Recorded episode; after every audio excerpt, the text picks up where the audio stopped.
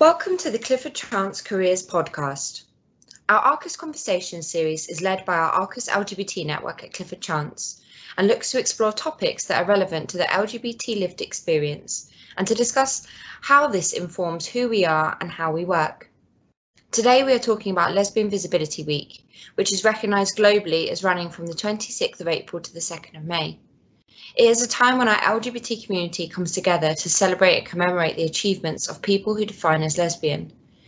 It gives us a chance to recognise lesbian identity and culture while showing solidarity with bisexual and queer women and non-binary people across the world. This day urges us to acknowledge the stereotypes, judgment and lack of representation lesbians often face and to carve out some very specific time to ensure lesbians are visible in the world and wider queer community.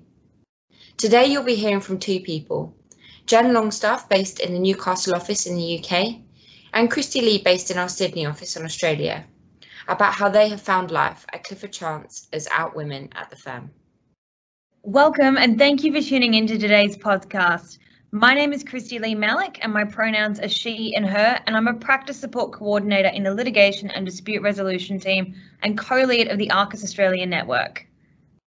And I'm Jen Longstaff. I'm a legal technology advisor from the Newcastle office in the UK, and my pronouns are also she, her. We're here today to celebrate Lesbian Visibility Day, which is recognised annually on the 26th of April.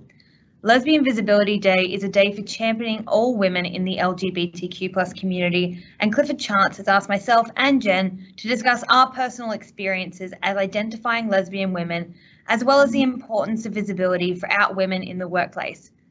So let's kick off the podcast with some questions. First off to you, Jen. Why is it important to have visibility and representation about women? I think it's important that women who are already part of the firm that maybe aren't out but would like to be, or others who are looking to join, feel they have people that represent something about who they are. From my perspective, it's also really important that they feel comfortable being 100% themselves when they're at work um, they don't have to say if they prefer my partner for fear of judgment, and they can feel safe saying things such as my girlfriend or even my wife. I think it must be really, really difficult if you're in an environment where you find, you know, you can't find anyone you can identify with. Um, I mean, I've got no personal evidence, but I don't doubt that a lack of representation can be quite a force in making people feel like they have to remain secretive about themselves um, especially if they can't see anyone who's like them or they don't have any kind of role models to look up to. I think it must be quite hard.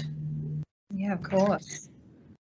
What are some of the things Clifford Chance does in relation to promoting out women in the workplace in terms of your experience?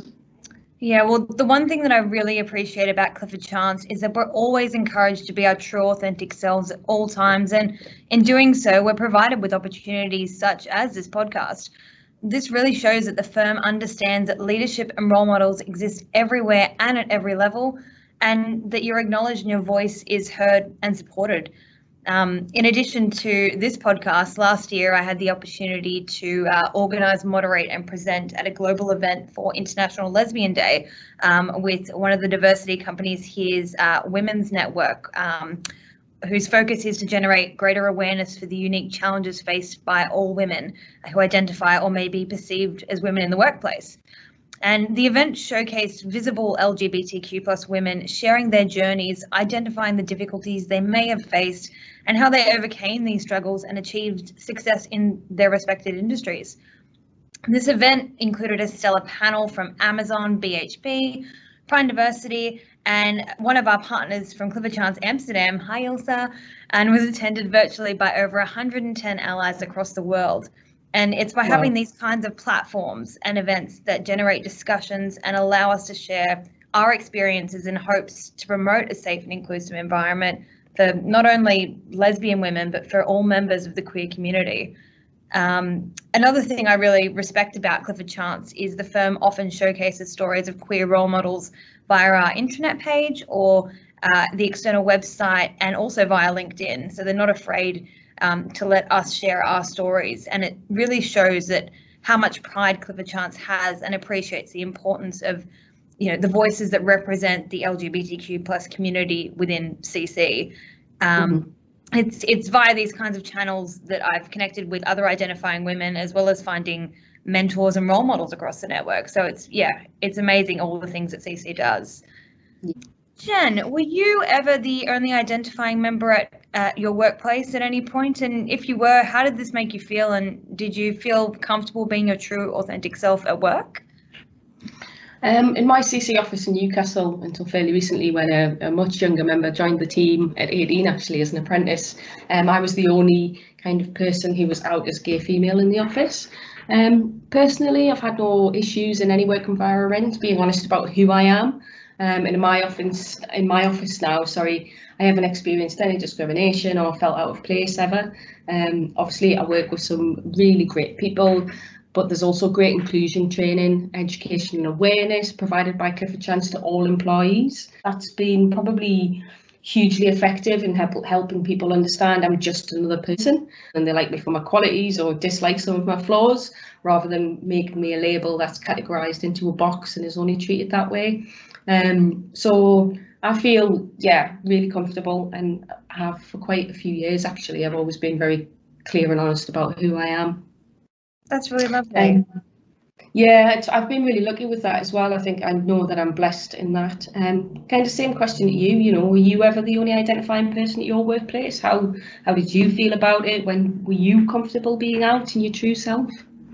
Yeah, well, I've been with um, Clifford Chance for nine years this year, and which is a bloody long time. Um, mm-hmm. But I've been the only identifying lesbian woman in the Sydney office for basically the whole time.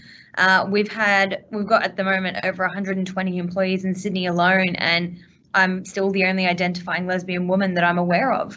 Um, as far as I know, there's only been one other openly identifying lesbian woman I've met at Clifford Chance in Sydney, who's since moved back to London, unfortunately. So there goes my other half. Um, but there may have been others even now who identify and might just not feel comfortable disclosing the sexuality, which of course yeah. is 100% their choice and one that I really respect. Mm-hmm. Um, in saying that, I've also never felt embarrassed or unaccepted in the workplace and have always felt included and supported by our firm in particular. It's really amazing to work for a business that's so passionate about diversity and inclusion for all members of the LGBTQ plus community.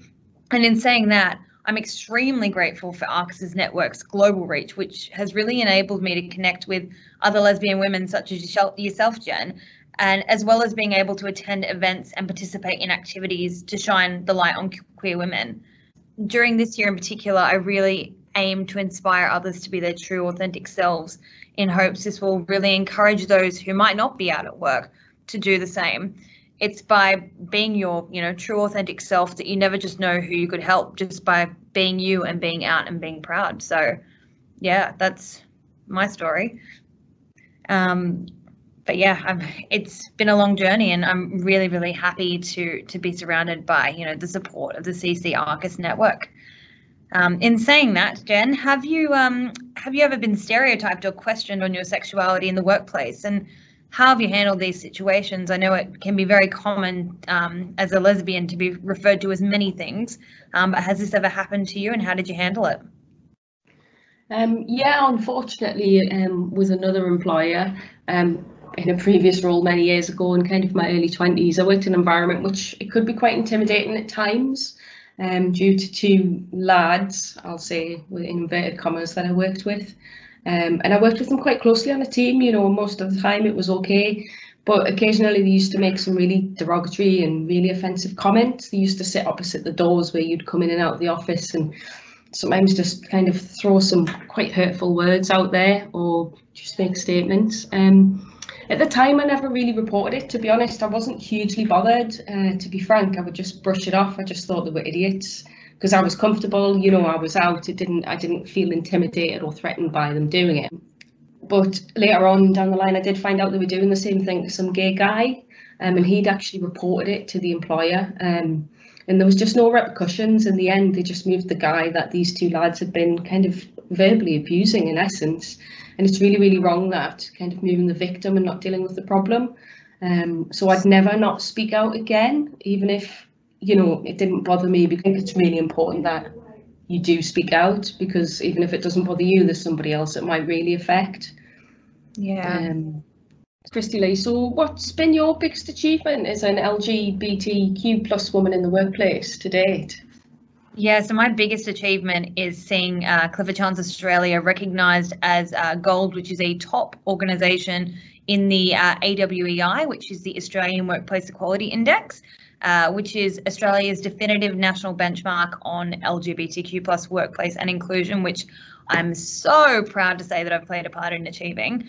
Um, when I started with Clifford Chance in 2012, the only real presence of a uh, LGBTQ plus network or ARCUS for us was the annual Pride Art exhibition flyers that we received from the London office once a year. Um, I kind of felt that in my position as a junior legal secretary at the time, I couldn't really make any difference or impact uh, on the culture due to my role in the organisation.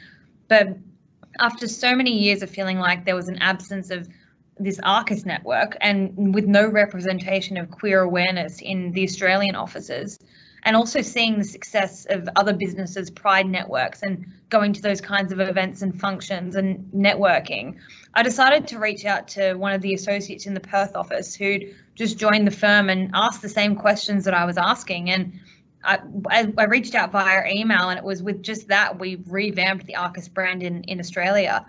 Um, in saying this, ARCUS Australia has gone on to win so many awards on behalf of the firm for its diversity and inclusion initiatives, as well as enable those in the network, no matter their roles, to be recognised as role models. And on top of all of that, several people in ARCUS Australia have been nominated and have been winners of various um, D&I awards due to their involvement with ARCUS initiatives, which I think is really, really amazing considering you know, back then there was nothing, and now we're just, you know, stealing awards from everyone. But um, but you know, the the one thing that that stops all of this is, you know, some people aren't out in the office, and we need to think why. Um, you know, we've got all of these diversity networks so present, so at the front, but some people still feel the need to disclose um, their sexuality in the office and I'd be really keen to hear your thoughts, Jen, as to why you think there are still a number of out women who aren't in the office. Yeah, I mean, I think as we've touched on, it could could be down to a lack of representation. That could be one reason, and obviously I can't speak this as fact. Um, I think another reason it could be generational potentially because um, there's a large gap in the number of years difference between entry or junior level employees who are probably more comfortable being out, um, and those that are in higher positions such as directors or partners. Um, and maybe those people that are in those more senior positions now at the time they were progressing through their careers, um, sexuality, if not heterosexual, it was less openly discussed. Um, and potentially they've just been so used to not being overtly public about who they are for so many years, it just feels a little bit too late to be out about it now, or you know, or change how they approach conversations and present themselves. Um, or it could also be just, as you said earlier, there's just not many of us about um, which is why it's really important for podcasts like this, for the ARCUS networks, for all of the events that Clifford Chance put on, um, to be there so that you know people have um, other people like us that can be seen. We're there for others to seek support from, um, or just speak to, or reach out, you know, and make contacts. Yeah, definitely. Yeah, I, I, feel I feel I feel exactly the same. I think um, I think mm. fear prevents um, some people from bringing their full selves to work, which could be due to underrepresentation of openly um, identifying LGBTQ plus individuals and mm-hmm. leaders in their workplace. But I'd like to think these days most companies are doing all they can to fly the rainbow flag as high as possible. But for smaller organizations and like this might not be the case yet, which in turn can cause some to stay in the closet. Um, at Clifford Chance, however, I've never had this feeling and I've always been surrounded by support and really been encouraged to be a voice of change, which I must admit, there have been times that I've thought it might be easier to conceal my sexuality, which I have done outside of the workplace, sometimes even for safety or to avoid countless questions like, why did you choose to be a lesbian? Have you tried being with a man? You just haven't found the right man yet, yada yada. But um, I'm now really confident in who I am as a person and really proud to say things like referencing my wife in conversations, which I previously would have said my partner to avoid any questions. Um, but I really have extreme pride being out in the office at Clifford Chance, and I'm really fortunate to be surrounded by such a strong support network of allies at CC. Yeah, I think having a dedicated group of individuals like Clifford Chance's inclusion team, it's a real win for people who work here and for the firm as well. Other businesses could really benefit from, you know, looking at the structure and the dedication that's put into making people feel included from that group. Um, you know, we're such a diverse world and we're all, no matter how we identify, we can all learn something about other, how others might experience discrimination um, and whether it's intentional or unintentional actions by others that they find offensive or hurtful. Um, and I think we can also learn how others would like to be treated. You know, teams like the inclusion team, um, the ARCUS network, um, they bring all the people and all the pieces together and they educate us all on how to be more inclusive and better allies for everyone, really. Do you agree? Do you have anything to add?